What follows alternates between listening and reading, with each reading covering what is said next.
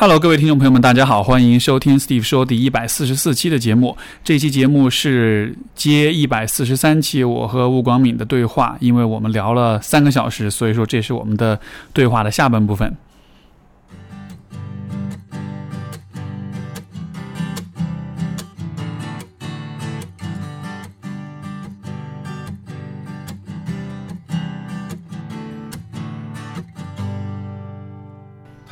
觉得可能社会上，我相信，尽管我们已经开始有这个觉醒，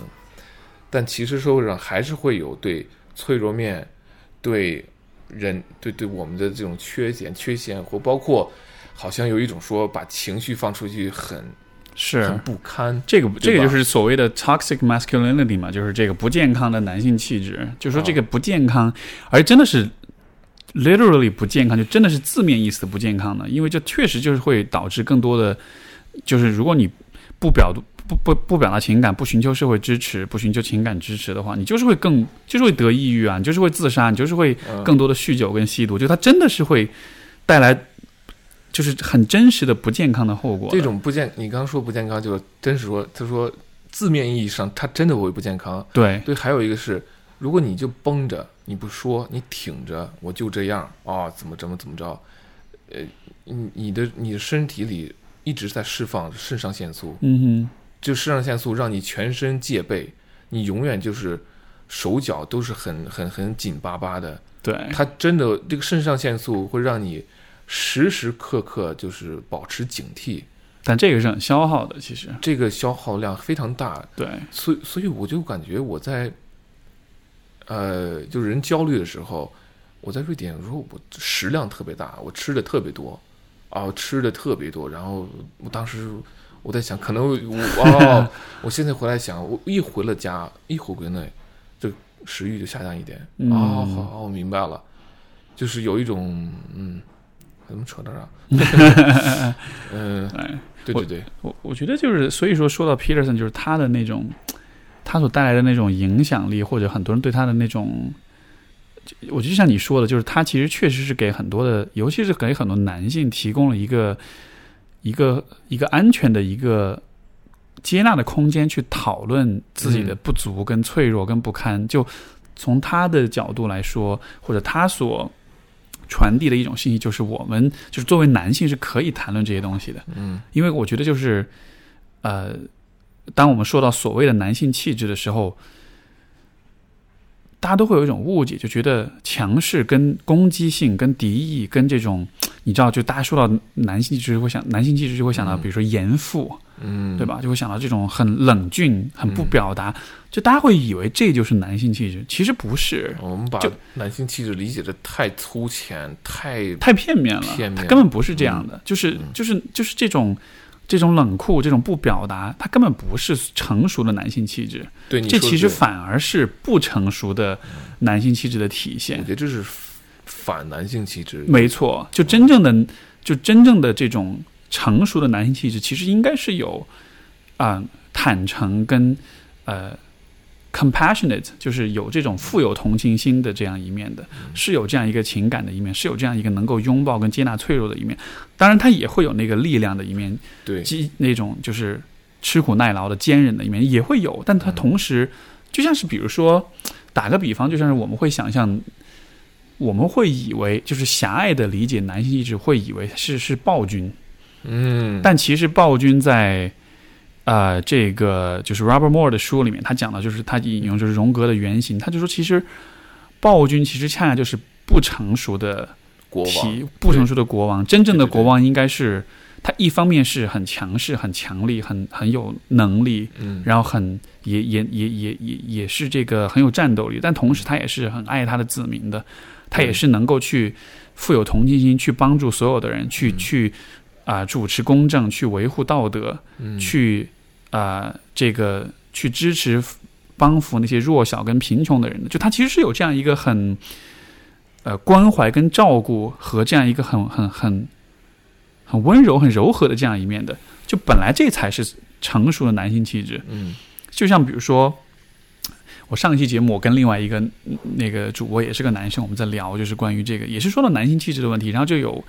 有有一些听众就就表达一些批判，就说觉得我们好像是在为男人讲话，你为什么没有看到现在都是什么丧偶式育儿啊？大家其实都很，就是这这么严重的问题，你们还在就听上去像是我们在为男性开脱一样，我们在觉得啊，男人也是被压迫的呀，什么什么，就好像是一种。但是我恰恰就是就是就是可能这种这种批判者的声音会认为。男性是处在一个父权社会，处在一个一个优势的位置，处在一个压迫者的位置的。然后，所以说啊，你你为男性去说话，或者你去试图去合理化他们的一些行为，这这其实是是错误的。但是从我的角度来说，我根本就不是在这个层面在在看这个问题。对，对 我看到的真正的问题是，比如说为什么丧偶式育儿这样的问题会存在，恰恰就是因为男性自己的不成熟。因为成熟的男性，就是他是有那个责任心和同情心和爱心的那一面的，对，这才是真正的成熟。对，恰恰是不成熟才导致了所谓的丧丧偶式育儿。而什么让男性不成熟呢？那就是在这样一个父权社会当中，对。现在的这种所谓的父权社会，它其实对于男性跟女性的这种理想的气质，它其实都是有一些非常狭隘的理解的。女性就应该是弱的，女性就应该是顾家的，是主内的，是这个贤妻良母的，而男性就应该是那个去挣钱的那个。就是这些这些这些狭隘的设定，最终的结果就是它其实会让所有人都处在一个不成熟的状态。对我没有办法 move on，我没有办法从一个现有的角色走向一个。更好的、更全面的、更成熟的一个角色，像比如说一个女性，她如果在典型的父权社会里面，她也会一直处在弱势的角色。嗯，但是对于女性来说，女性的心智当中也有战士的一面。也有国王的一面，他也有男性的一面，他其实是需要整合的。就是最好的、最成熟的人格是整合的人格，是你的不同的部分可以汇聚到一起的。阿尼玛、阿尼姆斯，没错。所以说，所以，所以，所以，对于男性来说，我觉得也是一样。就我们总是想象啊，我们想象父权社会，想象男性就是就是暴君。嗯，对，那那很蠢啊。但是，对，刚才你说到，我觉得，嗯，我之前读了一本书，十年前好像，那我要记书名了。我忘了，这叫，哎呀，当时那本书是一个合合集，是一个编著，叫，哎呀，我我之后再给你。好，我以前微信好像微信过，他他总结很好一点，说父权社会受伤害的不只是女性，男性也是这样，所以其实我们我们不是说在宣扬给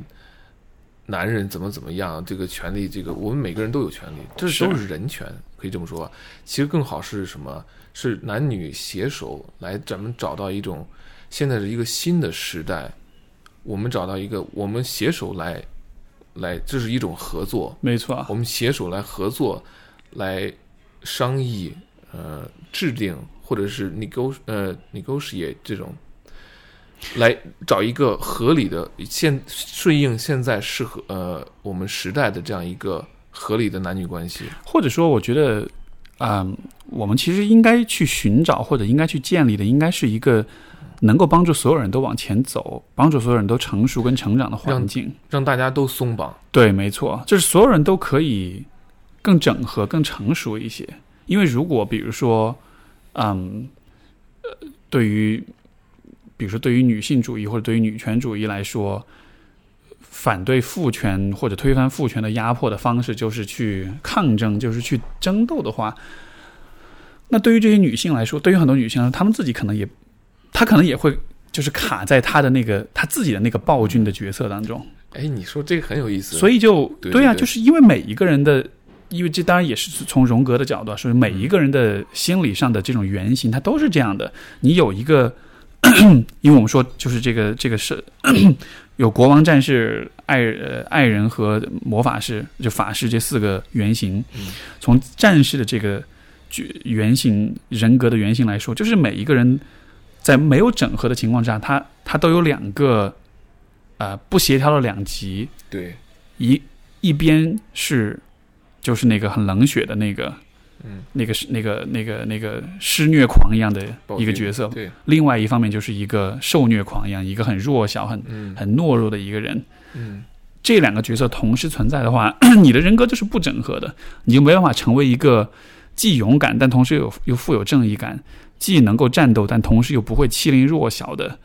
那样的一个战士。所以，我们现在看到很多人在处理，不光不管就不光是我觉得性别的议题，我觉得在很多问题上，大家其实都会有一种去抗、去抗争、去改变的这种意识。但是，我觉得这个过程的根本不是要谁打倒谁，对，而是在于每一个人都可以通过这样一个历练跟修炼，你可以变得更好，你可以变得更成熟，你的攻击性和你的爱心跟同情性可以更好的整合在一起。而我的根本的出发点就是这个，我根本不是在说 A 不应该打倒 B，或者 B 应该合理化自己的行为，而是说这个过程中 A 和 B 都有变成更好的人嘛。因为现在我看到的状况是，你看我们刚才讲，对于男性来说，我们缺乏父亲角色；我觉得对于女性来说，很多人也缺乏理想的母亲角色啊。嗯，或者说，对于所有的男人跟女人来说，我们都是很缺乏理想的父亲跟母亲角色的。所以，其实每一个人。很多很多人其实都还是处在这种缺乏指引、缺乏指导，然后比较幼稚、比较不够成熟的阶段的。所以说，男性气质、女性气质，说起来大家都半斤八两。对啊，是这样的。你也别谁也别嫌弃谁，对啊，谁也别说我们拿着。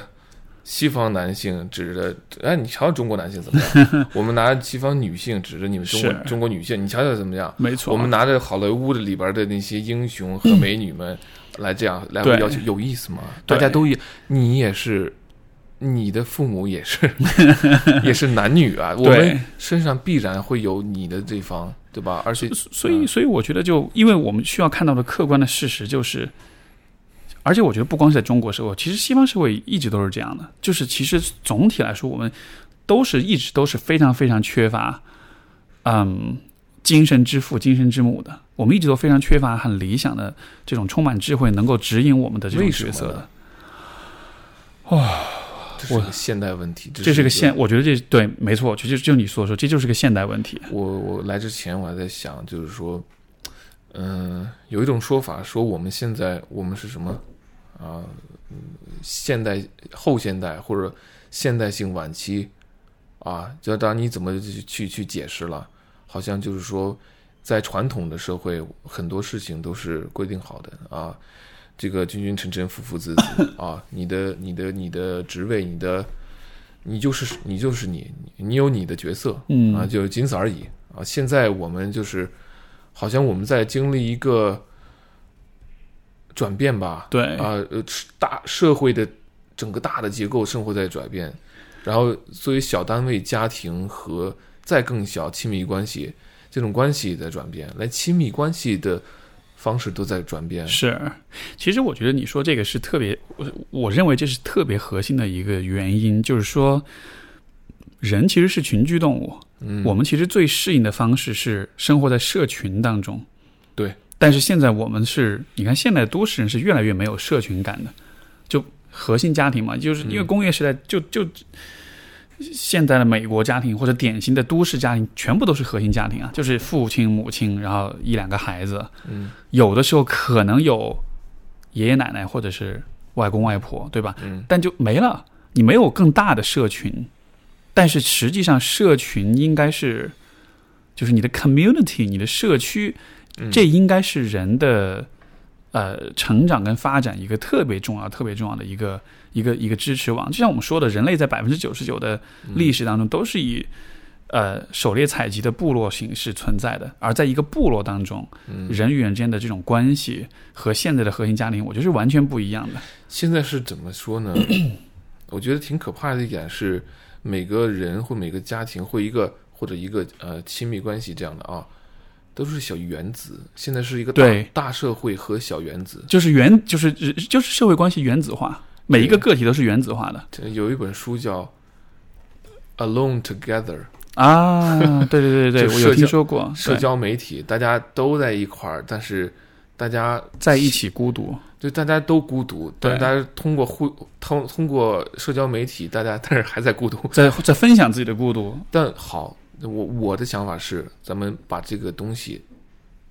掰开了揉碎了看，怎么回事儿？然后我自己的考虑，包括我在瑞典的生活体验，我觉得有物理上的，有有结有这种社会结构的，也有也有这个就是居住环境的影响，呃，你的有你的你的事业对你的生活的造就，你你选择什么样的事业，有时候很多人就就把你有时候会限定住。还有你刚才说的，我们需要这个社群 community 好，社群你得有一个大家社群是大家都共享的一个价值，对大家，共享的一一个大家都都承认一个东西，或者说至少是有血缘关系的。有血缘关系是非常好的一个东西，对，很嗯很好，对不对？要么就是大家都共同认可的一个价值观和一种什么东西，对吧？但是我们除了很多人，我们除了工作之外，对，你还有没没有机会。你还有更说，我们大家都是很事，就是叫就以事业为重对啊，这这种是我们的这种 professionalism，这种 career oriented 这种这种这种东西很强。我们中国人现在就是年轻人是事业心很强，这个是我们的生命之根之之根基很重要。好，除此之外呢，对好，你好像没有一个跟跟工作一样很强的这种，哪怕是一个爱好，你喜欢艺术，喜欢喜欢跳舞、文化或怎么样，你有这样一个东西，就把这些人笼络起来吗你？知道吗？关键是，就算你有爱好，就算你有这种，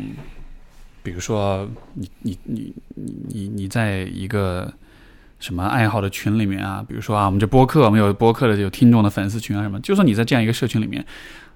这在我看来也不是一个严格意义上的社群。为什么呢？嗯社群应该是我理想中的社群，不应该是全部由同龄人组成的，因为在部落当中啊是有老中青的哎之分的。哎但是现在的问题就是，不管是男性还是女性，不管是呃什么样类型的社群，全部都是同龄人们在一起，试图在为彼此扮演那个长者跟智者的角色。就是就是因为这个，像这个 Robert Bly 的书，他就讲 Iron John 里面，嗯呃，他有一个很好的观点，他就说。也是这个，就是这个，也是我觉得中国很多年轻人，尤其男男孩，我觉得会有共鸣的一点。我们在年轻的时候都很向往那种帮派的那种形象，对吧？比如说以前看那个，嗯哎，那个叫什么来着？以前那个香港那种黑帮那种片儿，那个古惑仔古惑仔，对。嗯然后我居然都忘了，就古惑仔，就那个时候，大家很多男生其实是非常着迷于那种、嗯那样的一种群体的。为什么呢？嗯因为你在成长的过程中，你需要一个社群，就像你需要一个狼群一样。嗯，对吧？你需要大家一起去做一些事情，一起去成长，去发现。包括在北美也是很多的这种，呃，尤其是这种就是大城市里面的这种低收入社群，有很多很多的这种帮派，这种 gangsters，对吧？对，都会吸纳很多的年轻人进去。但是这些这些帮派、这些古惑仔、这些群体，它并不能真的帮助人成长，因为全是同龄人，没有人真的在给你提供有智慧的指引。大家全部都是在用一些自以为是的方式去去重复着一些错误的事情，所以，所以我觉得同样的道理，就是当同龄人们试图走到一起，试图去发展、去成长的时候，当然我不说这件事儿不应该做，嗯但我觉得在很大程度上，你还是会缺很多东西。你你你说这个时候，你说这个时候，我想起 Peterson 他的成长的环境，他是在 Alberta，Alberta 是吧？是很北方的瑞呃呃加拿大很北方的一个一个小城市，才几千人吧？对，Fairview 那个地儿，啊对对对，你看他们那种小帮派，也就是有这种小帮派，他说会驱车对，很开着车到处乱撞，很久很久到另外一个城市干嘛呢？找个旅馆喝酒。呃，对，然后就相互的这种相互重，我觉得在相互重复着这种，呃，叫叫就没有知觉的生活，行尸走肉一样喝酒，这样就把自己给弄倒了、弄醉了。啊，你刚才让我想起这个，没错。关于《古惑仔》很有意思，我从来没看过。我也从来没看过，其实。呃，我上初中的时候，有那帮人看，那帮那帮人，我说起来肯定带有很强的情绪。我觉得，嗯，我我很很当时对，你看这就是很有意思吧？如果男，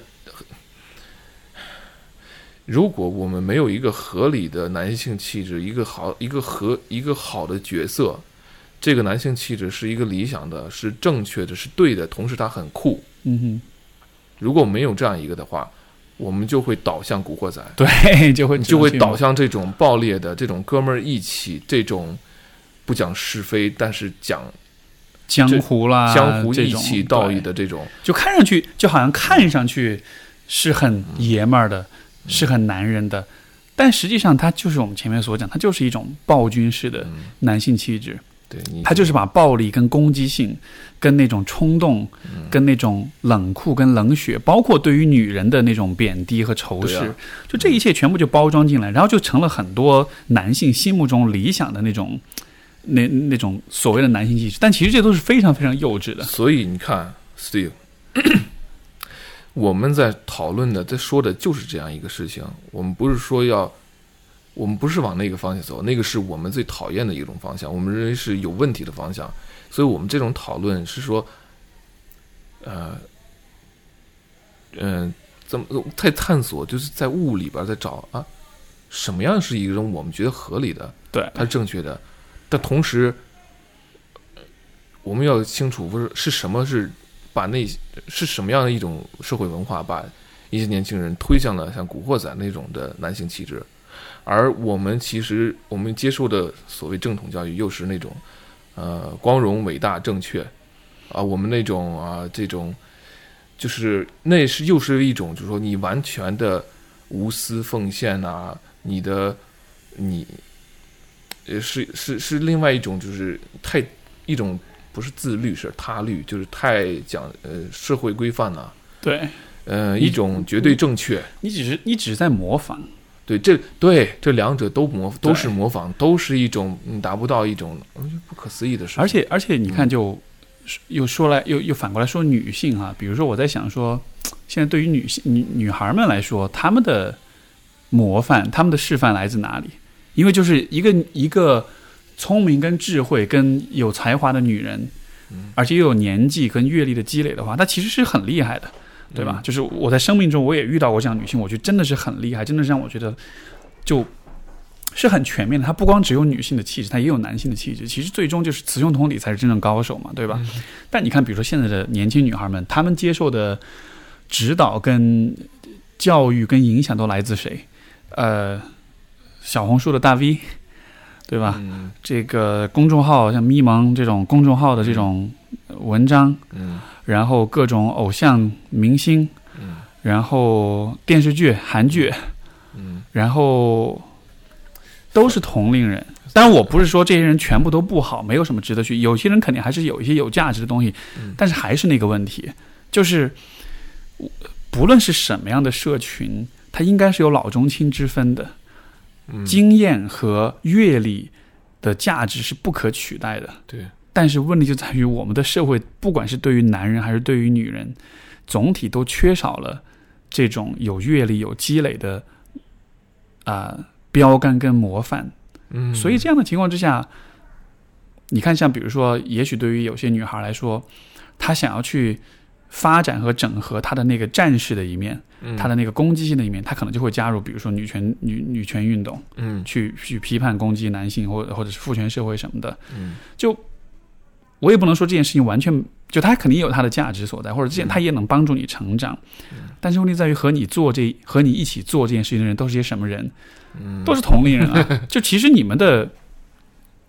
嗯，经验、你们的阅历、你们的层次，其实都是一个水平上的。有点像大家其实是找机会相互认可。就就这个，就有一点点像是对于男性来说，古惑仔的那种。当然，我不是把女权主义跟古惑仔做比小心一点哎，啊！对对对，我知道，我不是这个意思，但就说，但就说，其实它在形式上很像。就大家其实都是在寻找一些团体、一些群体，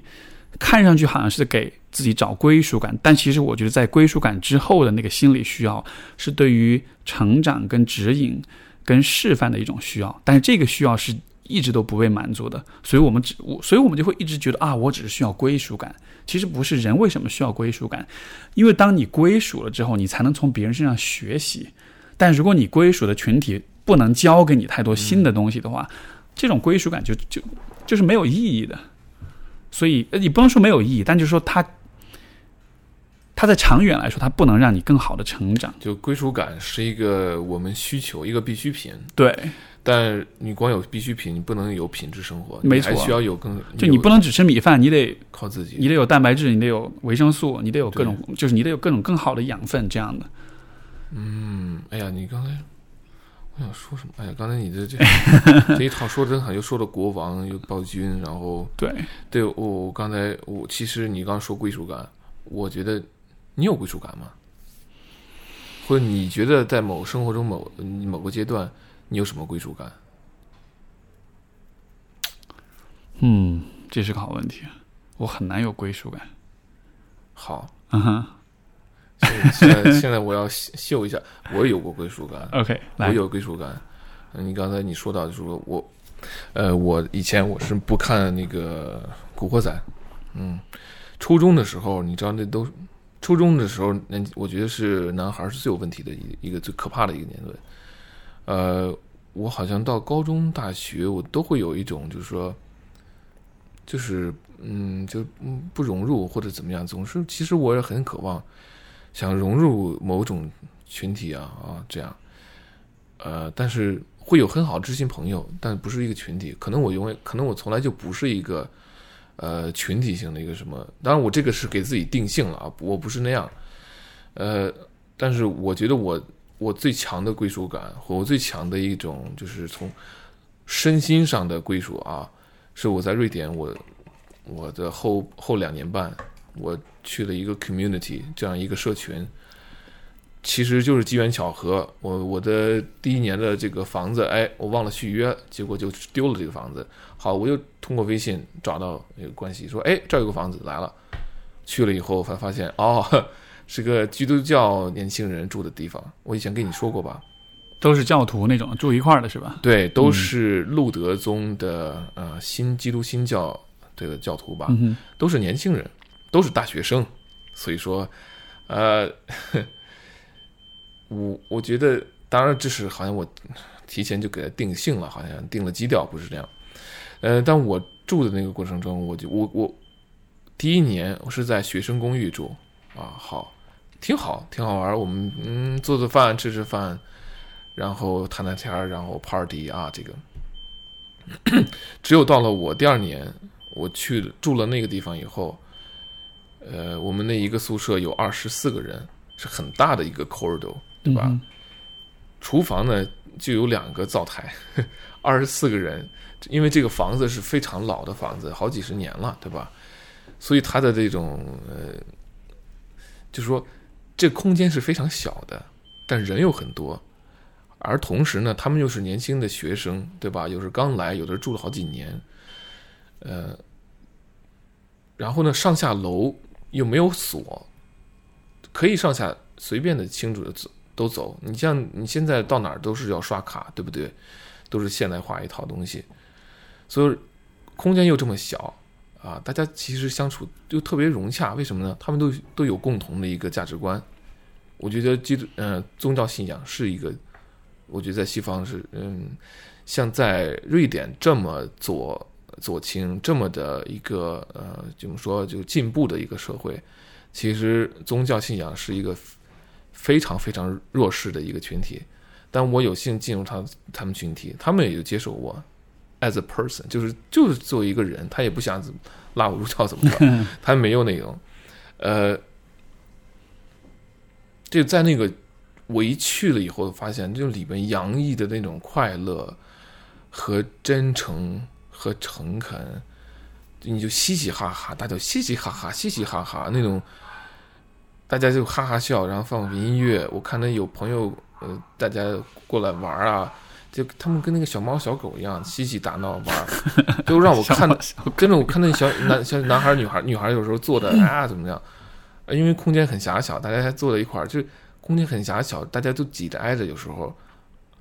然后这就有这就有可能什么呢？这就能够创造人和人之间这种很亲密的这种交流的。嗯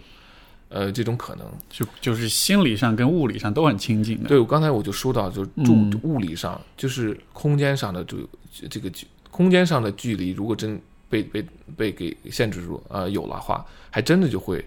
呃疏远。所以然后我住在那儿以后，他们已经是一个比较成熟的文化，而且这个文化很有意思，是代代相传。你要一个学生来这儿要读本科，那得有三四年，嗯，再再读硕士四五年。有一个朋友读了读博士，然后博士后十年多，他一直住在那儿。所以他我说我跟我朋友说，我说 Samuel 就是我说他住了十年，我说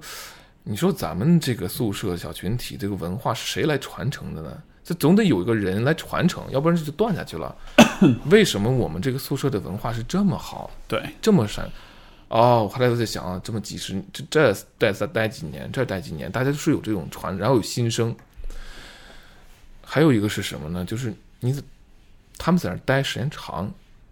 一待就待时间长，待的时间长，人的这关系就真的很亲近。对，呃，我之前住的这个学生公寓，就是大家住了几学期走了，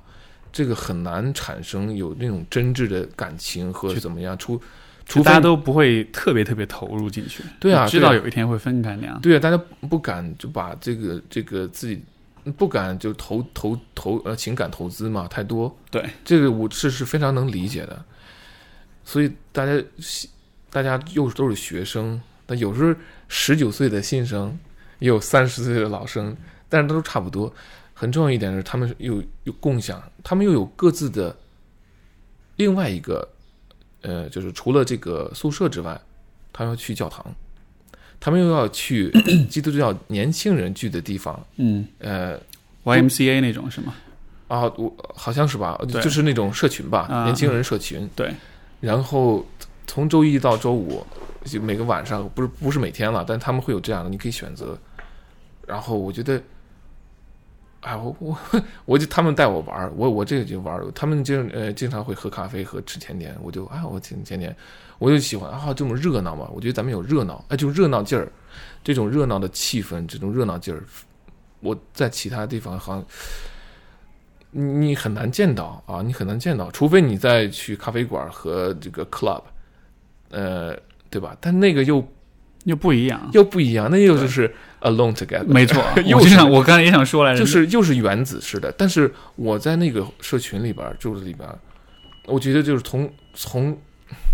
早晨一睁眼，大家去我去呃厨房做饭吃饭，大家就是嗯、早上好，Good morning，嗯哼，哎嘿光明，Good morning，然后什么什么吃东西，大家说啊你今天怎么样怎么样？他们还要这个呃早晨还要就是就是祈祷一下啊，呃。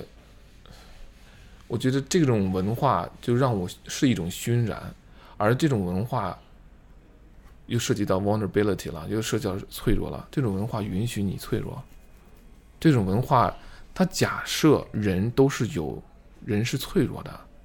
这种文化和宗教和文化或怎么样，它假设人是，而事实上就是这样，人就是脆弱，人是真是有。首先，我们都会死，这就是一个存在的很大的一个很很。一个一个一个事实，对呀、这个东西就在那儿。好，你谈不谈，他都在那儿。好，呃，这种文化就包容你。然后，我觉得在那几年，我我觉得我有幸在我人生中遇到最大挫折和痛苦。嗯、你说就是从情感上的，当时也是分呃一种情感上分离，和我的一个女朋友就不知道怎么处理。当时，呃，学习上考不定啊，好门门就挂，就是不是挂，就是根本就没交论文。那你的有你可能会被劝退，对吧？你可能你真真不能继续，你签证就不能啊。然后家庭呢和爸妈有时候在视频上还是会有，嗯，对吧？但是我爸妈其实是很很很很小心翼翼对我，他们不希望让我呃有情绪，我知道。就是然后，但是我就是很有幸处在那个环境里边，他们就是让我，我我我我想说什么说什么，我心里边不痛苦了，难难过了，愉快了，呃，我会跟他们就说分享，呃，有几个我觉得有几个好好朋友，他会你很示好，就不认识，认识认识不就认识了吗？嗯，然后就我喜欢跳舞，我跳这个这个摇摆舞，swing swing dance 或者 Lindy Hop，呃，就你这样一个跳个舞这个社群，然后哦，你跟他们玩有这个社群，运动，嗯，就建立了。哦，当然你你要有社群是一个群体的，但你还是要跟个体来发生很深度的那种交流，对吧？如果你只是群体的话，你就是对，还是你你身处其中，你还是会孤独。就是如果你只是一个，比如基于某种兴趣爱好的群体，其实你们在一块儿就只能做那个兴趣爱好的事情，但是你好像就、你就没有太多的理由去和当中的个体在其他的层面发生一些联系，比如像你说的去嗯，袒露自己的脆弱面，或者是寻求支持这样的。他们很，我觉得我我注意到一个文化，就是说，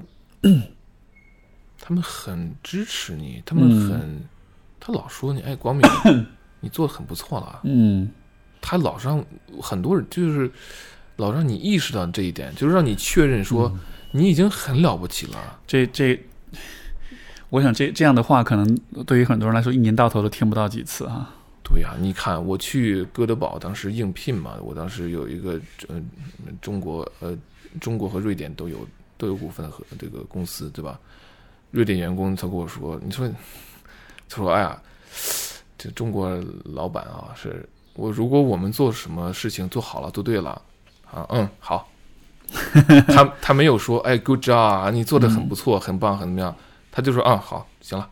完了就没有一个认可。嗯他说这个对于他们文化来说其实挺说啊这就完了，做好了我们应该鼓励的。我觉得其实是在我们的国内的呃中国的文化，包括学校和家庭里边，好像是你做对了是应该的，但你做错了就会惩罚你。有没有可能是因为当你去赞美一个人的时候，那也像是一种示弱？我我啊，他可能有些家长，我记得好像以前看《爸爸去哪儿》还是哪儿，或不是是湖南台一个节目，他说、啊说为什么你你小女孩说为什么就不不鼓励我，为什么就不表扬我？他爸说，呃，鼓励你你就你就飘起来了。后来我在想，飘起来了，嗯，或者说你就炸起来了，你到底是你？对，我明白你的意思，就好像是如果我鼓励了你，就相当于是我跟你之间的差距就没有那么远了，就好像我就我的那种权威地位就受到威胁了一样。就就当我听到这样的话的时候，当我看到比如说大人不愿意鼓励小孩的时候，我其实我心里面其实就是这样理解的。我觉得当你是？就是我觉得很多人怕鼓励别人，因为鼓励会削弱斗志吗？不是不是削弱斗志，而是鼓励会威胁到自己的地位。是吗？对嗯就是就是像比如说老板鼓励、认可、赞美自己的员工，嗯，对吧？那那我们当然就会想到的是，哦，我今天赞美他一下，明天赞美他一下，那到了后天他不是骑要要骑到我脑袋上去了？你懂我意思吗？哦就那种感觉，对。或者说，也许当你赞美一个人的时候，你其实就是在承认他有一方面是做的很好的，甚至可能是比你还好的，就他对你是一种，就是我们会觉得那像是一种威胁。所以是不是有权力关系，对吧？我不知道吧，我就只是有这种感觉，就觉得说，也许我们不愿意去赞美，可能还是，可能还是有那种带着那种私心在里面。我就我是害怕的，哦我是怕自己受到威胁的，所以我不去赞美。你这个角度挺有意思。而且，嗯，我我忘了是在哪儿看到，也是有这样一个挺有意思的呃一个角度，就是说，当你去赞美一个人的时候，你其实是需要调动你的同理心的。对吧？嗯就比如说，比如说，当我比如说你做了一个很很艰难的任务，然后我跟你说啊，你做的很棒，这个过程肯定是挺不容易，但是我觉得你做完了，你坚持下来，我我觉得你很不错。就当我在跟你这么说的时候，我需要调动我的同理心去想象你经历了怎样的困难，克服了怎样的挑战，最后达到这样一个成就，对吧？但是有可能同理心这个东西，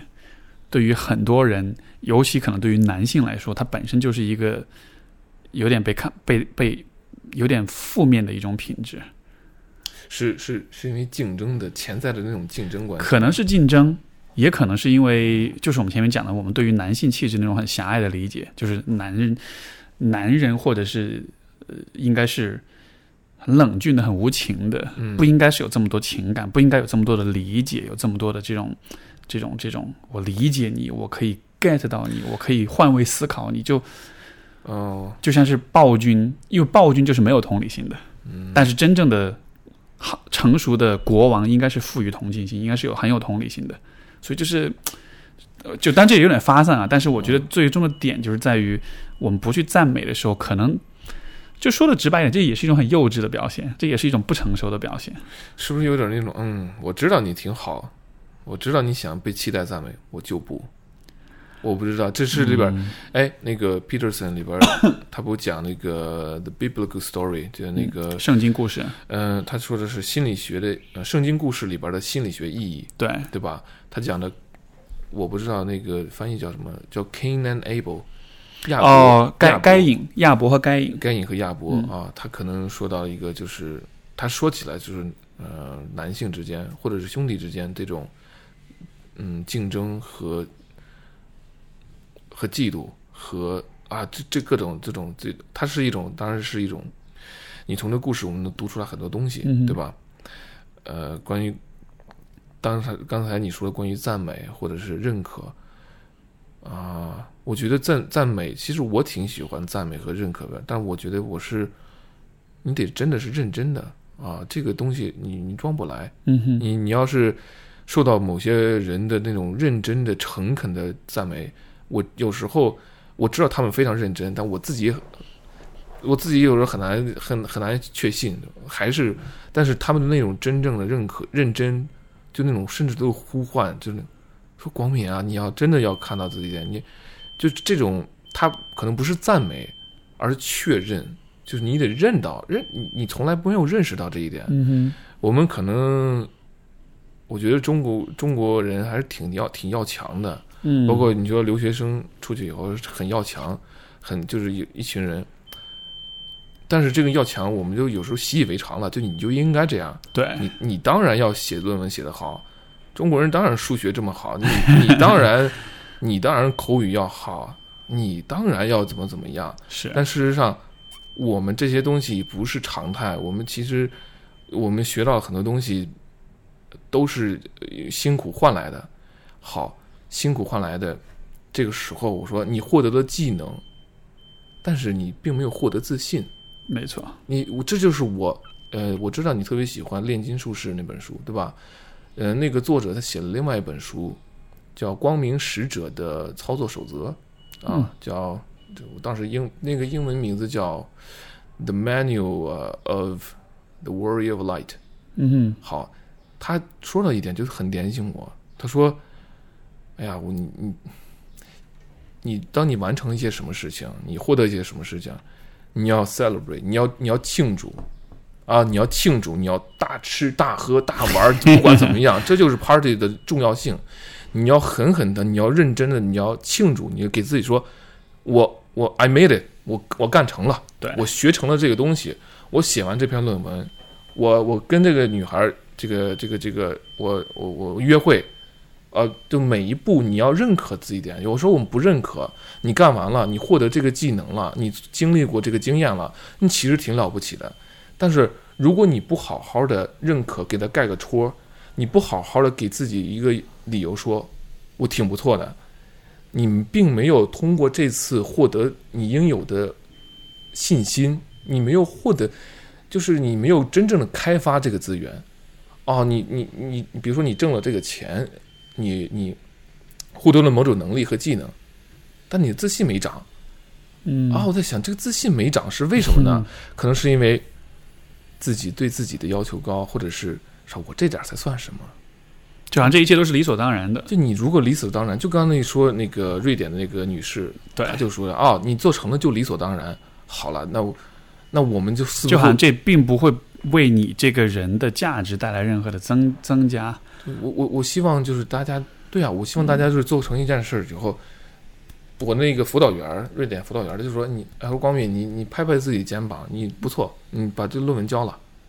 呃，暑这个这个周末好好休息一下，是，就是你你要认可好，你要从这儿好好的就就是回回看一下，哦，我是这么着这么着这么着，然后这个作者他的名字叫什么来着？保罗·克埃略，对，保罗·科埃略。嗯嗯，他说就是你要你要你要嗯庆祝啊，你要庆祝。还有一，他就还说一句话说，我们做完事儿以后呢，都会觉得这些事儿啊太简单了。我当时怎么我怎么花了好这么长时间，好几年才才搞定这些事情呢？进而呢，你就会心里边产生失落，说：“哎呀，这么简单的事儿，我可以花一半的时间搞定呢。”他说：“别这样，不要这么想。你当时的那个痛苦和搞不定这些事情，它就是真实的。你过了，你挺过来了，你要为自己鼓掌。你怎么能说，哎呀，我可以用半年时间搞定的？我我浪费时间了。我们我们在想，什么叫浪费时间呢？我们就又又开始回到了，最最基本的是，什么是时间呢？什么叫浪费呢？这些事情，所以我觉得可能，呃，所谓的这些，就是说，就是说，呃，怎么说呢？我们追求高的一些人吧，我不是说我自己追求高，但可能我们都有一种是因为文化原因，对我们要强啊，我们要这很好，没什么不好啊，但是要有阶段性的给自己认可。你有你有没有注意到？其实你在说的时候，我在想，就是在在中国的文化里面，我们其实不太有庆祝这样一个习惯。对呀，就是我们庆祝的是丰收、农业生产，对吧？所有的节日其实都是跟农业生产有关，就毕竟农业大国，所以你文化上其实你最看重的是这个部分。但是，春节，啊对，没没错。然后，但是你想想看，农业生产其实是个集体性的活动，嗯，没有谁是独自一人就是获得所有的功劳的，获得所有的认可的。所以就好像是在传统就中国的传统文化里面，庆祝和个人的成就是剥离开的。哎，你这个，嗯，就挺有意思。所以，所以就，嗯所以我在想，有没有可能因此就对于中国人来说，我们的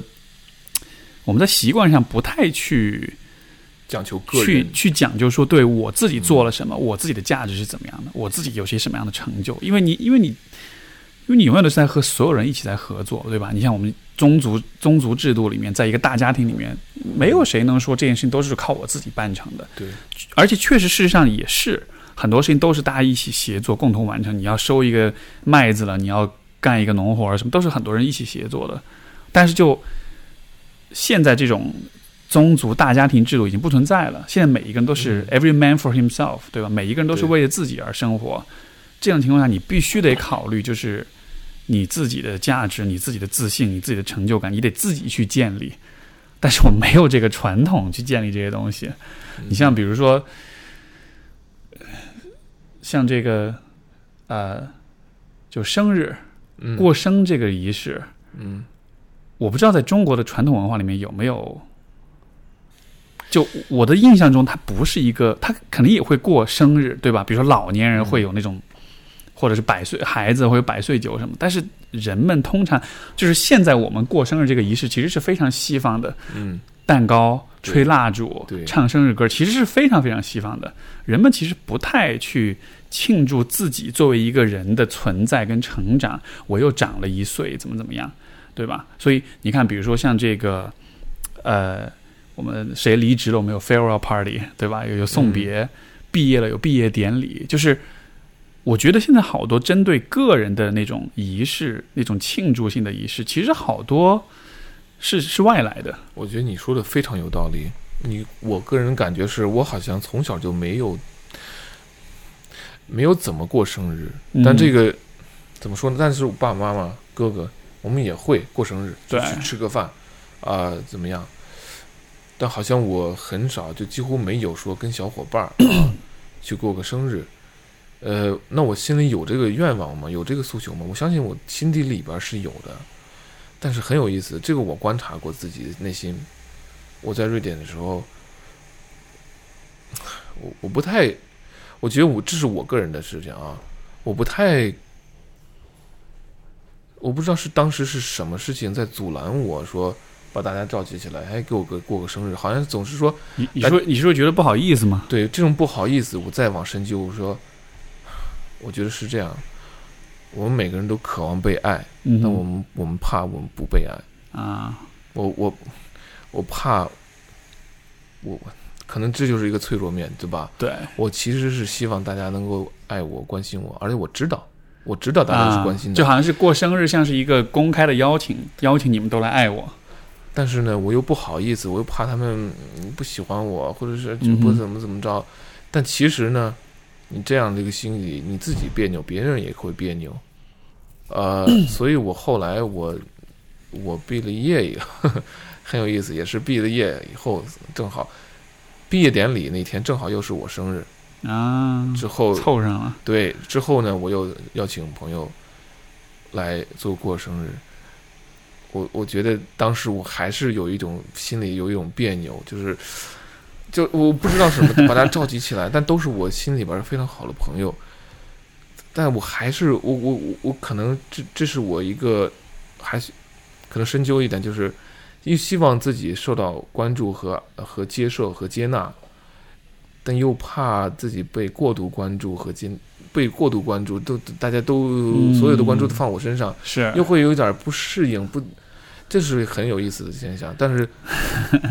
嗯，你说你说这个，我其实特别有有共鸣啊，就是因为我前两天我不是。就你你不也去嘛那个活动嘛，就是因为就是刚好是我跟我伴侣，我们又是订婚完了又是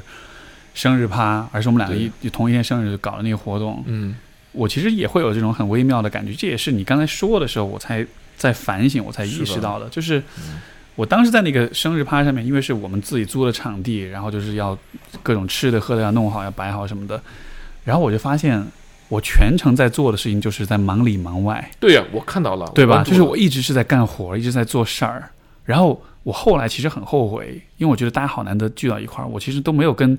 很多人好好聊天，我甚至跟很多人都没有打招呼，就是我都一直在忙。嗯然后后来我在想，我为什么要这么忙？哎，我注意到这点，对，嗯然后就其实刚刚你在说的时候，我就我就反应过来，我为什么那么忙？也许就是一种很微妙的心理。如果我不够辛苦，我不够忙的话，我可能就是不值得被爱的，我就会对不起大家。大家来这个活动就会，你你懂我意思吗？就是那种就是那种好像我已经邀请你们来了，但是我还得证明我自己的价值一样所以我得靠干活儿，我得靠这种吃苦耐劳的方式来来来。但是其实大家其实不是这样想的，对对，对吧？我我我理解，站在客观的角度，其实每一个人更愿意看到的是，我可以和大家有更多互动，我们有更多的交流，我们可以玩的开心。但是就这就是一个人，就是每一个人自己内心都有那样的一个所谓的脆弱面吧。我我会害怕说，如果我做的不够好，大家可能会不是很喜欢我，所以那一刻就你你，我就一就是我我就被那种那样一股力量或者那样一个一种想法给主宰了，所以就导致全程你看，你看这咱们是。咱们是这个说到的非常都已经深入到灵魂深处的一个东西了，就是我们一个下意识，就甚至是我们的，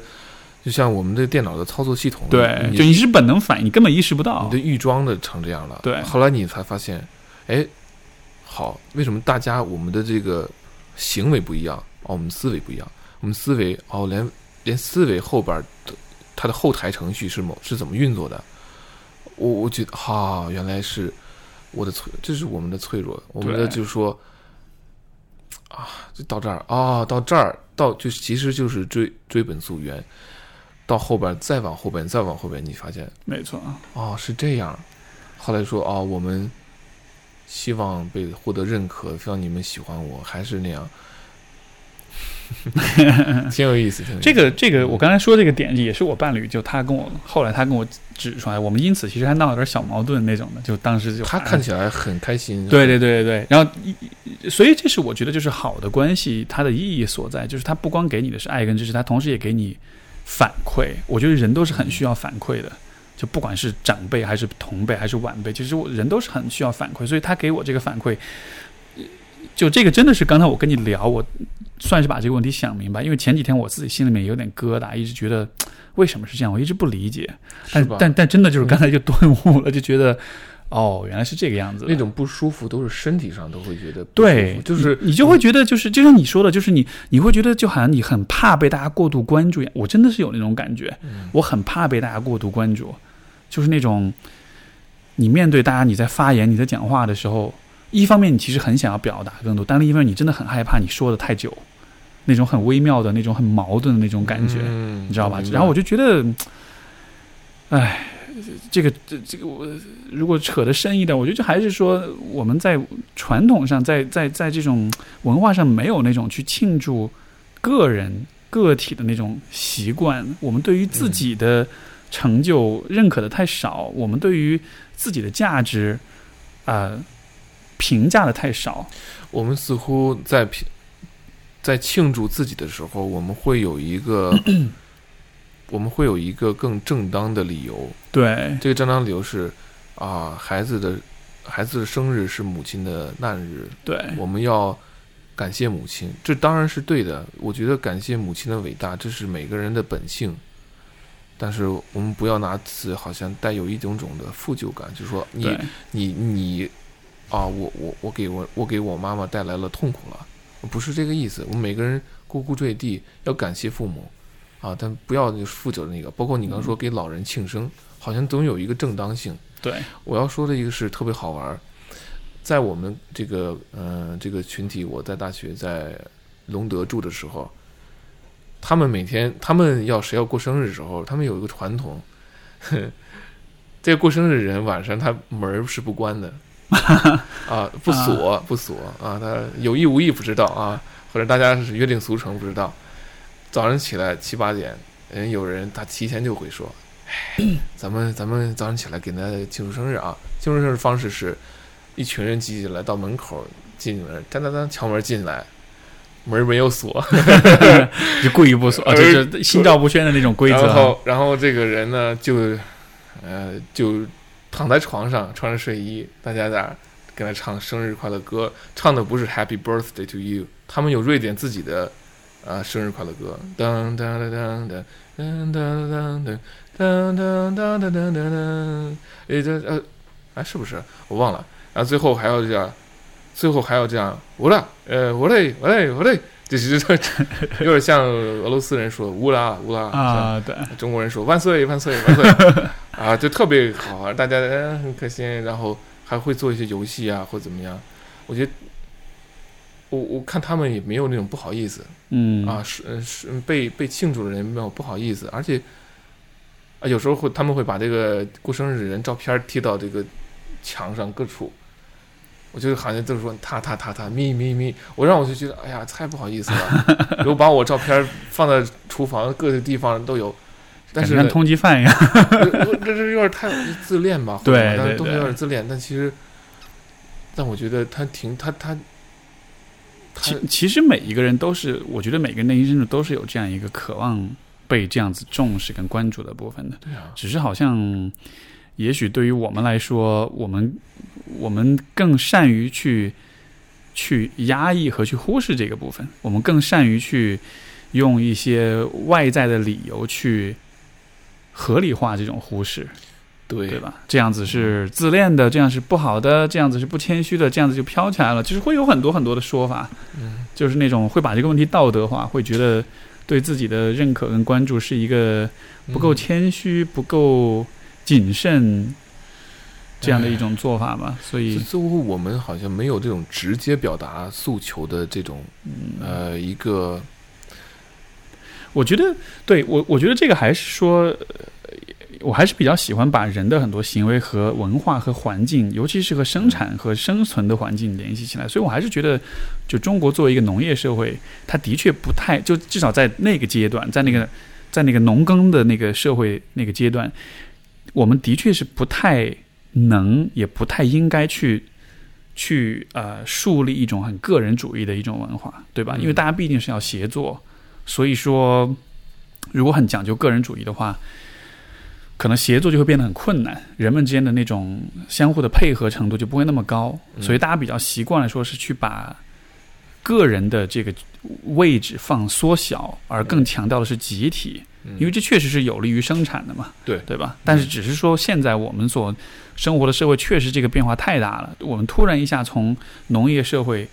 几乎就是你看在一个世纪之内，嗯就完全的转变成了工业化，嗯而且是后现代的工业化和信息化的社会。对所以但是文化上其实并没有跟上，我们并没有呃建立起相应的这种不管是家庭的文化也好，还是说如何去对待每一个个体的这种人文关怀的这一个，就是就是个人的价值观的这个部分，其实都没有建立起来。所以就是现在其实大家很，呃，我我们能够做的可能就是嗯外在的大环境没有建立起来，至少每个人可以尽可能看见自己内心的渴望吧。你至少可以承认说，OK，其实我还是希望被赞美、被认可，我还是希望我的脆弱面被看见，我还是希望我能够往更好的方向去发展，我还是希望有人指导我，有人帮助我，在有个地方可以去安全的表达我的这个脆弱面呀，表达我的烦恼啊、我的苦恼啊什么的。所以就就像是。当外外在的这个大的体系跟环境不存在的时候，至少可以，我们至少可以从个体，从自下而上的可以，对，可以自救。像你说那个 reverse engineering 嘛，我们可以自己去反推，或者甚至自己去创造出一些，为自己创造出一些适宜的这种小环境吧，就可能从这里开始吧。比如说呢，我我我觉得你说对，就是说这个变化太快，我觉得我有的是想，真的是静悄悄的革命。对，一部智能手机。把我爸妈就拉进了多少人的这种社会网络，对吧？五就是也就是三五年之内这么大一个变化，支付对，呃，对，这这个社会整个的文化对人对个人的要求太高了，所以大家都在都开始讲自控力啊，讲个人的这种，因为我们要抵抗的诱惑，我们要建立建立个人的这个生活秩序。都靠个人了，而且而且，我觉得这里面还有一个很危险的问题，就是现在你看，大家都大家都开始借助着互联网跟智能手机，在构建自己的第二人格了，对吧？就是我们在线上跟线下，其实已经这个差异已经越来越不一样了，是吧？就是你不觉得吗？就是以前，比如说在没有发自拍的这种时代，嗯，人你的人格就是是还是总体来说比较一致的，对吧？嗯。但是你看，现在大家其实要在朋友圈、在网上构建出一个，就比如说很多大 V 啊、很多 KOL 啊、很多明星啊，有人设啊什么的，其实是越来越容易的，而且是越来越有必要的。对，因为因为因为确实就是像你说的，就是人们需要越来越完美，需要越来越自律，需要越来越好的掌控一切。但现实中人做不到这一点。嗯。但是我们又知道别人期待我们做到，那怎么办呢？那就。把自己塑造成一个完美的人，我的身材管理的很好，我事业发展的很好，我的人际关系很好，就好像一切都必须要很好的样子，就越发的。所以你发现有，我看有篇文章说，为什么大家朋友圈不更新了？对，你要么有的人就是 OK，这就是个游戏，我就玩它，对我就好好玩它，嗨，别太认真，就我就玩这个游戏，对吧？就是就是叫形象营销嘛。有的人就是。我不玩你这游戏了，我走了，我建立更，对吧？没错。或者是我接受半接受，呃，我有自己的一个掌控，或者我有我有其他的一个，呃，我生活的兴趣点。我觉得这个对我我个人来说，我我我的微信有好几个月，七八个月没有更新了。我觉得对我来说是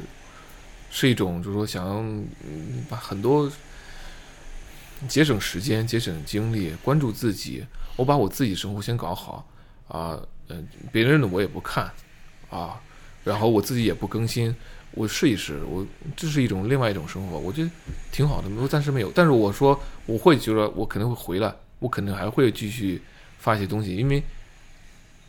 我觉得是挺有价值的。我我觉得社交媒体是有价值的，对，它是有价值的，靠你怎么用了，靠你怎么用了，你你传播一些，你影响一些，你分享一些。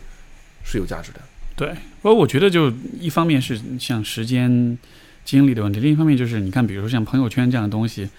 它其实就是在继续强化一种假设，就是我们是不要暴露脆弱面的，因为没有人会在朋友圈暴露自己的脆弱面，大家暴露都是光鲜亮丽的一面，都是高光时刻，对呀，对吧？你一天混得很烂，但是你比如说你吃饭吃了一个很贵的饭，然后拍下来一个菜，拍上去怎么样？就是就是那个默认的那个假设是，这是一个。秀高光时刻的地方，嗯，这不是一个去流露，甚至说你在这里流露脆弱面，你是会引起大家不适的，你会被很多人批判的，对吧？所以就而你看现在的人们，其实能够表达自己的机会跟场合其实非常的少。如果你是一个住在大城市里的一个小白领的话，对吧？你你能够跟谁去说去？你花钱，你顶多你花钱找咨询师，你去暴露你的脆弱，但你的生活中。你你你你不愿意跟父母去讲，因为你不想让他们担心；你不愿意跟朋友去讲，因为你觉得可能他们也有很多自己的负能量啊，或者忙啊，或者怎样的。连朋友圈都被就对啊，你这么私人的东西都被公司社会文化都给侵入了、啊对呀、没错啊连，这个连这个你都要跟跟外部的这种你想要营为营造的这样一个环境和不，你想打造一个环呃样子，你都要跟他保持一致。但你是一致吗？如果你真一致，OK。当然，我们不是说朋友圈一定要把所有的内心的东西都要都袒露出来，啊、不是说，也不是说就是大吐苦情，啊、也不是那个意思啊。我觉得这是一个怎么定义呢？啊，就是我觉得现在的许多人其实没有一个能够坦诚和安全的吐露自己心声的地方。大家怕，大家怕被人数落，对大家怕怕人抓住把柄，是大家怕我我们我们会假设别人会有有不好的这个评判，然后会加以利用或怎么样。我觉得这也也无可厚非，我能理解，我能理解。最好的是你刚才你说的，创造自己的小团体、小文化，对对我觉得是这样的。就在那个环境里，就是你你知道哦，我知道哦，你你读 Jordan Peterson，我知道，当然也会有标签化啊，有人很容易标签化，就开立刻就是就是那个呃，就是嗯即兴判断你，对吧？没错啊。啊，我刚说哪甚是甚至就是本来我觉得，比如说伴侣之间，对吧？两个人谈恋爱，其实这这其实是一个很重要的一个，我觉得恋爱关系很非常非常重要的一个一个功能，嗯就是两个人可以互相吐露心声，可以互相流露自己脆弱面。像我跟我伴侣之间就，这应该是我们定义我们关系的非常重要的一个部分。你们多长时间了？就啊、两年多了吧，嗯对。然后，但是你知道，就是在很多关系里，甚至在很多亲密关系，这都是不能做的。所以你想，人得有得是有多孤独？就是我在我伴侣面前，哦我都不敢去表露我自己的很多脆弱面，因为就因为我平时比如说大家来提问或者来咨询，你真的可以看到，对，就是我在关系里，我觉得好不安全，我觉得好多担心啊，然后呢，我都不敢跟，就我都会说，你问的这些问题，你难道不应该跟你伴侣讨论？他说不敢讲，我我所以就对你你说的，哎，你说完，对，所以就所以我就觉得，当人的内外不一致的时候，我觉得这种不一致性，如果在被环境、在被社会的氛围给，包括被技术在不断的强化的时候，最后的结果你就只能越来越抑郁啊！你因为人是没有办法，你你像那个卡尔罗杰斯他就说啊，人是需要用一种很 authentic、一种很真实的。对一种一种方式活着的。当你不 authentic 的时候，当你不真实的时候，而且是真实是，他翻译是翻译哪个词儿我忘了，率真吗？还是嗯反正反正就是说真实，就是你不真实的时候，你的自我和你的内在外在不一致的时候，这就是问题所在了。我有时候我觉得现在我认识到了，我知道了，我现在对真实、诚恳，呃，我是觉得有很 有很高的评价。然后我现实生活中我也要要求我自己就，就也我觉得养成习惯是特别好的啊，可以从家里边开始来，对亲密的人来，也不是说所有人你都要跟你你跟他要掰扯个不清，掰扯个清楚啊，也不是说那样，但是这种诚恳，就刚刚你刚刚说的，你得一致性啊，这个一致性特别重要。这个一致性好，我们说啊，怎么怎么样，这个很难做，或者说别人怎么怎么样，就是你你你怕，你还是怕说你你你心口相一嗯相依的话，你一致的话，你怕你打破某种社会规则，你怕别人不喜欢你，对别人怎么样？好，但我感觉是我的个人感觉是，不不是这样的。如果当你你身心一致，并且你你你有这个正正规正当的理由，你会获得非常强大的力量，没错，你就没有什么隐瞒了，你没有什么隐藏隐瞒了。这个隐瞒就是，当然人是有隐私的啊，这个不是说你什么都敞亮的给你洞门大开，不是那个意思。就尽可能的这种敞开以后，你就我我不隐瞒了。对，但这个我跟你说，对男生来说，得有多么重要。当你开始一个男生对就是自己跟自己舒服了，我觉得我们很多人自己跟自己不舒服，我们看哪儿哪儿都不是都不是，我们看哪儿都是自己的毛病缺点，，我们看哪儿都是这是这是习惯性的，我到现在还会有，但我们还是会说，就像保罗谁，保罗爱可可爱略，可爱略就说的，你要认可自己，好，对，我觉得这个，当你能够心口一致，你认真的践行你的你这种这种观点，你诚恳诚实，呃，有事儿说事儿，直接对，no hard feelings，对吧？你有事儿就说事儿，对，这个我，所以我觉得这是怎么说，就是人成长过程中，我觉得特别核心的一刻，就是你对于自己的脆弱面，对于自己完整的自己的一种接纳，一种认，一种就是不是认同，而是说是承认。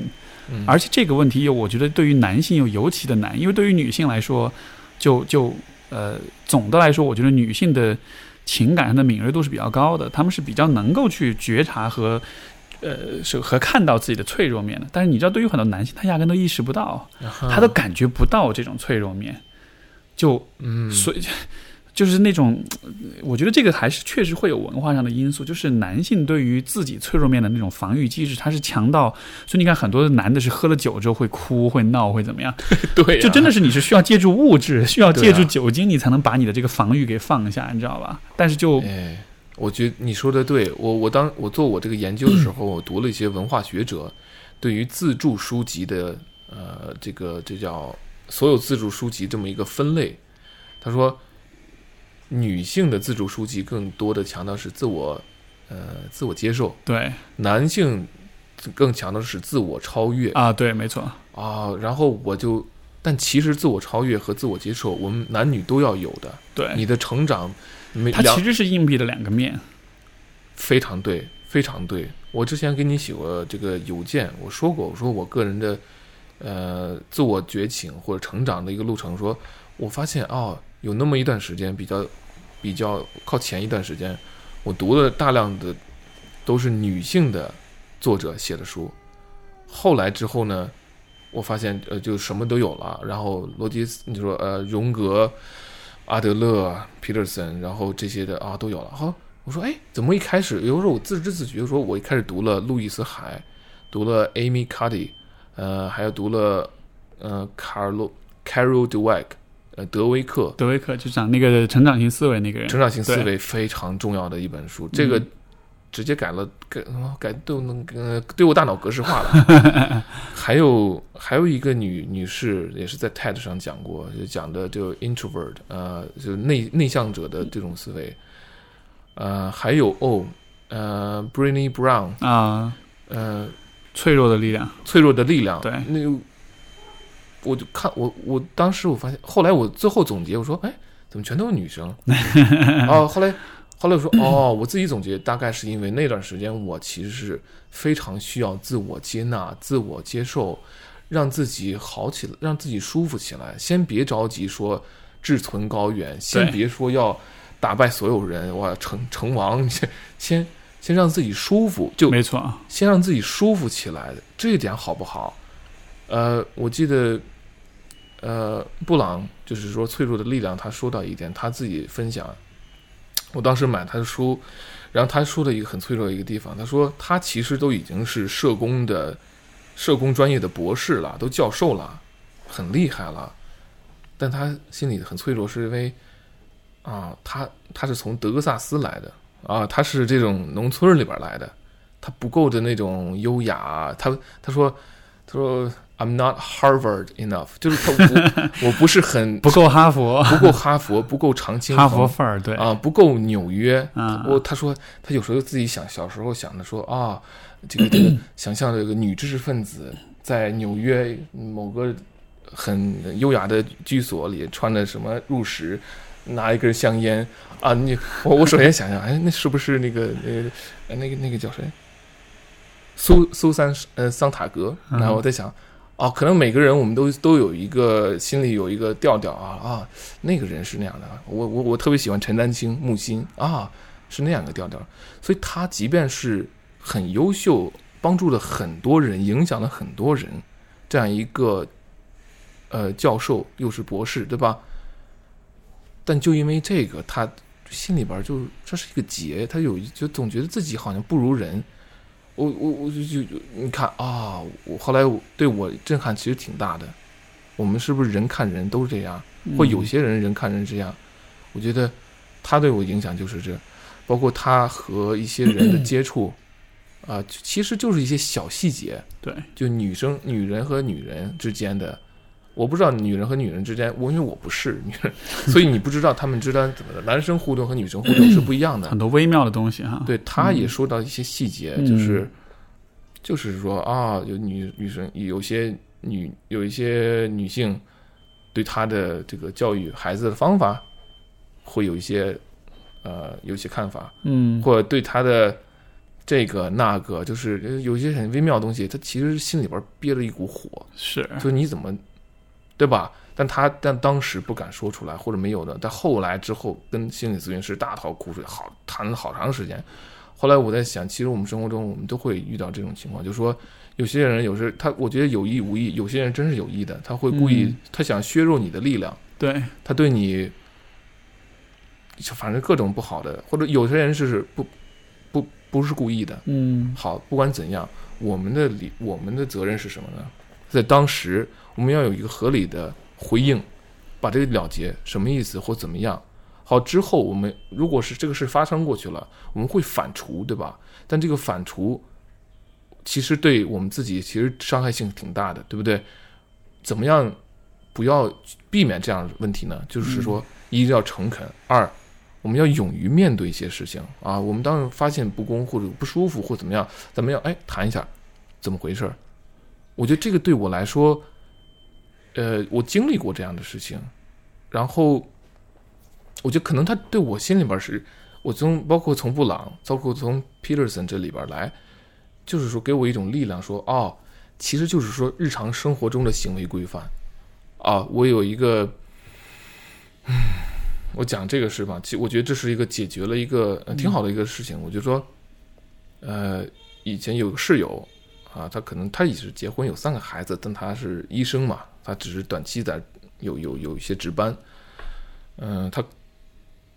他是有一次说话，他有两次我觉得心里不太舒服。第一次是我在看一本书，讲的是啊、讲的是这个这个《The Power of Now》现当下当的下的力量，当下的力量。他是基基督徒，他是天主教徒。他看我这个人，他他他觉得是他他，我觉得他对我有一种很轻视、轻蔑的话，但是他还会说：“哎，你看这什么呢？哦，我说讲的这个讲的是灵性，讲的是呃呃讲的是呃冥想、打坐这一类的东西。”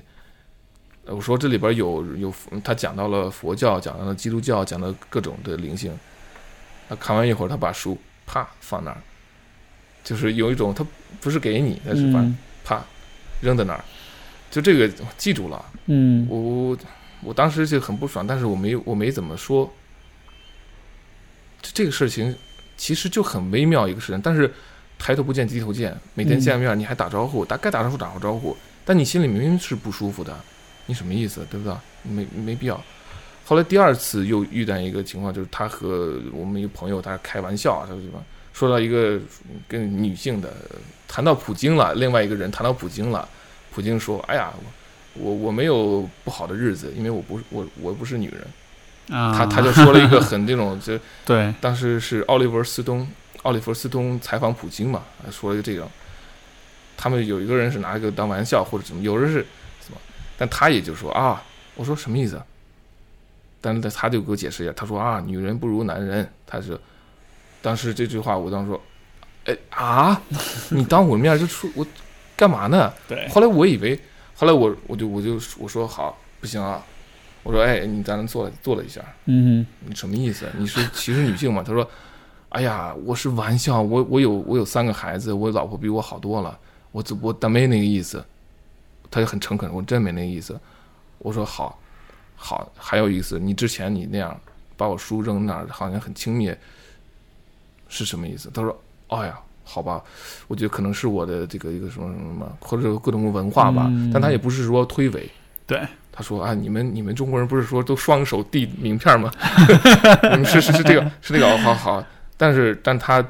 绝对意识到了他当时在当时表表露出的那种轻蔑，我我我，他是他肯定是知道，其实你就想让他承认他做了的事情，对啊，承认之后。跟前面说父母的那个部分一样。对承认，然后这个事儿，好好，我说好，我们说清楚了，握手，好，没事儿没事儿，就是然后我跟他开，我立刻就开始跟他开玩笑，因为我特别爱开玩笑。是我见到人我就跟他开玩笑，哎，怎么怎么就是，但我不能 我不能跟我不喜欢的人开玩笑，太膈应了，对吧？明白。然后他出门以后，过了一会儿又过来说，我请你喝一杯，嗯，这么事儿就开了。啊然后之后呢，明白就在，然后他就给我讲他的故事，啊，他他的信仰故事，他的家庭故事，然后圣诞节还把我带到他父母家和他们家，就是吃个午餐，然后就这个是，我看我要说的意思是，你要解决一些生活中一些事情，要不这些事情小事如果多了，说算了算了算了算了，十件事儿，五十件事儿。这么多小事儿都算了算了，我们对我们的内心的力量是多么大的一种削弱。你慢慢积蓄了这种，就是一层又一层的怨气和生气和小不爽。好，咱们就解决吧。解决完以后，你谁知道你会有什么样呢？你把等你解决五十件小事情，解决五，这就是皮特森也说的，你你把生活中小小事情解解决解决一百件，你生活会成什么样呢？就你谁知道你会生活什么样呢？就你走向哪个，对吧？嗯这是我怎么嗯，谈到这儿了？我觉得就其实就是解决冲突。其实是任何一个小小的不爽都是个小冲突，我们如何解清楚的解决它啊？你刚才说就是因为我开始在说脆弱面那个部分，然后就是你的方式就是去用这种直面去化解它，然后我觉得还有一个也是平行的一个，算是我自自己的一种处理的方式。就当然这种坦诚是非常必要的，我也觉得特别特别重要。然后在此之外，我觉得还有一个呃，还有一个一个视角是说，就人其实是没有办法不脆弱的，因为我们在面对脆弱的时候，我们会想象说。我想办法把自己变成一个没有脆弱面的人，但是就像我说的，人都是会死，死就是最大、最终极的脆弱，对吧？嗯所以就是我觉得人活着就就必然是会有脆弱面的，而我觉得，也许我们活着的目标之一就是在于找到那些能够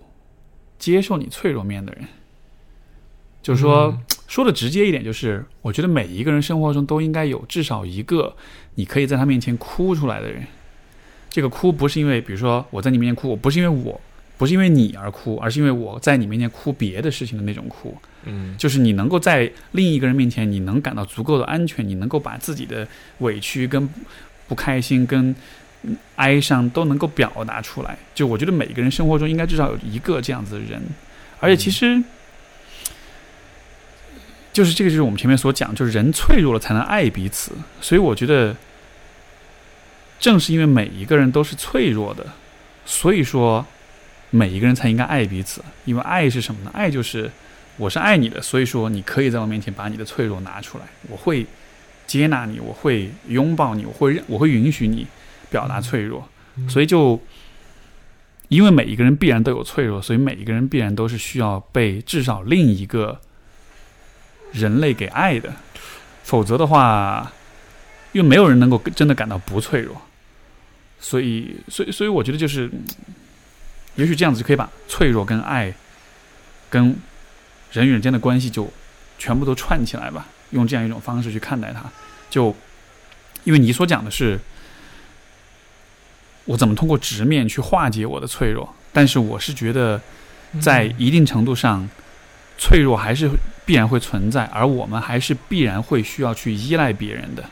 因为就现在的很多自助书籍、心理学的这种很多说法、很多理论，或者是很多写的东西，就会会会给人一种幻觉，就是如果我足够成熟，如果我足够多的成长和自我觉察，如果我足够多的去训练自己、去自律，我会我会我会到一个我不需要任何人的阶段。但是其实我们去依赖别人，我觉得这是一件你必须得做的事情。每一个人都必须得找到一些你能够依赖的人，对，因为依赖别人不是羞耻的事情，依赖别人是一个是动物，动就物本能。就就是说，它是一个，当然不是说不加区分的依赖，不是说嗯推卸责任的依赖，而是说那种健康的那种依赖。我觉得这其实是就人活着的意义所在吧。我们，你觉得我们很多人是不愿意依赖别人吗？因为大家会把依赖当做一种羞耻啊，因为依赖的背后还是就你依赖别人，说明你是脆弱的。嗯但我们不敢去或者不羞于承认自己是需要依赖别人的。但是我是觉得我我们应该去去去去去认同、去认可那种健康的依赖。我我这就是包曼说过一句话，他我们说，呃，我们又有这个叫个人主义啊，呃，independent independent，你看，呃，就是所以就是说不独，嗯、不依赖对，啊，呃，independent，嗯，独立的，对，对。独立的 independent 就是我不依赖你，对。但但其实，嗯、但是一个个还是一个个个呃个人原子般一样，很很辛苦的。但我们又要需要相互呃相互依赖，叫 dependent，对吧？他说最好的社会最好的方式是 interdependent，就相互依赖，嗯就是哎，我觉得这个 他这个表达的方式是就是依赖互赖，不不依啊互赖，对对对，互赖没错没错，我记得好像有本书，那个高效能七高效能人士七个习惯里边也说过这个，嗯就是互赖互赖，嗯哼，就说不要，嗯，对，就不要什么事都自己扛，但同时呢，也不能就是什么事都靠别人没错，啊。我觉得我在我的那个呃那个集体叫 Laurenzi，呃，我们住的地方叫 Acuton，好吧。我有一段时间就是啊，袒露心扉，基本上口无遮拦。哎呀，我说这儿不行啊，这儿不好，昨天没睡好，要不然，然后大家就烦了嘛也没有烦，但是 啊，但是我有一个策略是什么？我说我今天我烦了他，明天我 我换一个人。啊 OK，我说我得让我朋友歇一会儿，之后我心里是是有不忍的，对吧？我心有是不忍，所以当我那时候有三四个好非常好朋友，我就说出来敲门，当当当啊，然后对吧？我就是 这种嗯、呃对，但是到某一点是到有时候呢，我有朋友也会警醒说，我光明该干事儿了。后来我就习养成这个习惯了。如果我真的很就是说，因为空天气也不好，就是不是天很瑞典的冬天很冷，很冷，呃，比如关键是很黑暗，对吧？早上十点天亮，下午四点漆黑，然后我我有时候起的又晚，一起来就是黑夜，对吧？就是人的那种，嗯、对，在我诉苦和表达我说脆弱啊，诉苦脆弱，或者是啊这个那的时候，我到最后，我有时候会自己很强力的，我抓着我自己，我说：“哎，等会儿，我干嘛呢？我我干嘛呢？”我说：“咱们要制定计划，明天我要干什么？”就到到最后，我们总是要落实到一个一个一个一个解决方案。是这些东西都有，挺挺好。好了，解决方案是什么？我直接有时候就说：“兄弟，我真是太受不了了，我我这个作文写不好，我焦虑的不行，然后签证这个那个，然后好，我说解决方案。后来我解决方案是，明天早晨你叫我起床，我起不床，我起不了床，我叫了好多人起不了床。就以前我这种睡觉睡到下午这种，因为人人焦虑抑郁时候是起不来床的啊，我们好连续好几天。然后你就会你会躲着，你又你又不让人别人看见，你会觉得自己失去控制了。别人一看你，你刚起床啊，下午人人刚上学回来，我就我我这个我会躲了一段，我都不想让别人知道。对，后来呢，我就啊，我刚起，挺好，哎哎，早上好，早上好，咱咱做晚饭呢，我说早上好，我直接就告诉，我就嗯就是，尤其你在漂亮女孩面前，你更不好意思，你因为一个人一个很多一个人的尊严和自信来自于自律吧，对吧？或者自我有要求，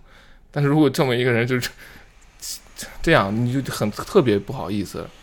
后来连这个我都我说我都要舍弃，我不要这个脸面。我说我的确有问题啊，我就让漂亮女生叫我起床。我说哪位喜欢小男生女生都叫我起床，早上哎光明哒哒哒哒哒哒，他们有时候开我开玩笑。后来呢，我发展到什么呢？就是有有有一个朋友也在写论文。好，那我就说早上起来叫我起床，然后呢，我们我直接吃吃饭，立刻跟他一块儿走去去他的这个研究室，呃，写写一篇论文，然后就把我就把我拽起来，冬冬天这个冰天雪地，然后当时当时可能我特别胖，所以说走起路来我都累。我说怎么，我这我这么爱运动的人，对，当时就是有一种说，总是要说说完了这些诉苦，我难受这个那以后，好推自己一把，说有没有一个解决方案啊？好，那我我说很抱歉，我俺我我我真是一个小小 baby，我真是一个，我觉得我现在这有点耍无赖了，我真的有点太依靠你了。但是我现在真的很是非常时刻，我能不能跟你一块儿去图书馆？你能不能叫我起床？你咱们咱咱，你能不能看着我写写作业？我真的有时候我有一就是写论文呐、包括投简历啊，我有时候焦虑到一个程度，就是我你得看着我。我到人家说，哎哎，我来了，你不用理我，你该干嘛干嘛，我做作业，就真的会心里会安定一些，就好像有个人在那儿待着等着我，就他或者他不干什么事情，或者他看书，他做是自己事情，这种伴随感对我来说就是特别的有用。好吧，三小时了。啊，这么长时间？对，好我估计我们的听众也听得差不多了。对，不过你很能讲故事。啊，是吗？嗯，哎，我我继续讲，我也好吧。那呃，最后要跟大家说说你的知乎或者是微博的账号嘛。如果大家想跟你更多的交流，或者说想看到你更多的写的一些东西什么的，就 好啊，或者嗯回头或者回头我把你的账号发在那个节目的介绍里面。你在知乎上就是吴广敏，呃，我的知乎就叫吴广敏，呃，五座的五，广大的广，敏捷的敏。好，我的微博上，微博也是吴广敏。行，我在喜马拉雅叫 Frank，在 Frank 在瑞典，当时我就更新了两期。嗯、o k 然后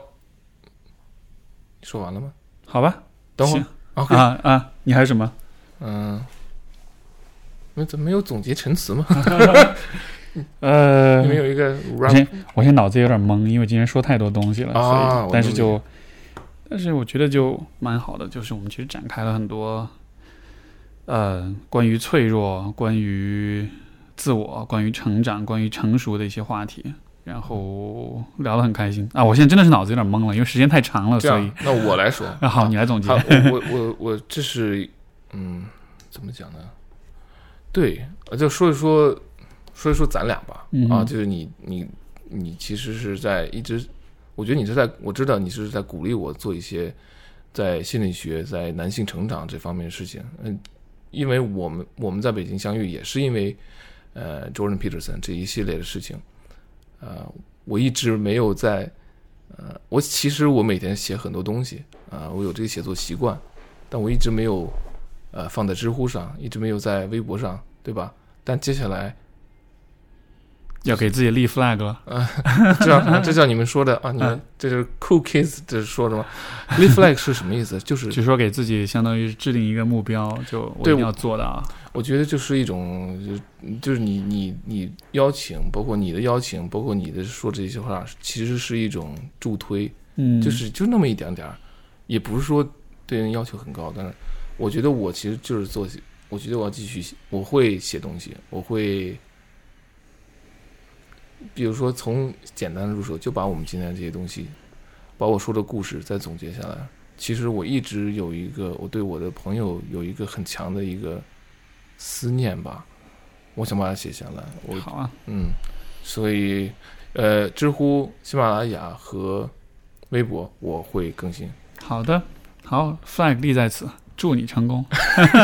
OK，好呗，也感谢各位的收听，我们就这期节目比较长啊，大家可能听的也比较辛苦啊，但是对对对，但挺棒的，挺棒的。好吧，那我们就节目到这儿，下周再见，感谢大家的收听，拜拜。拜拜。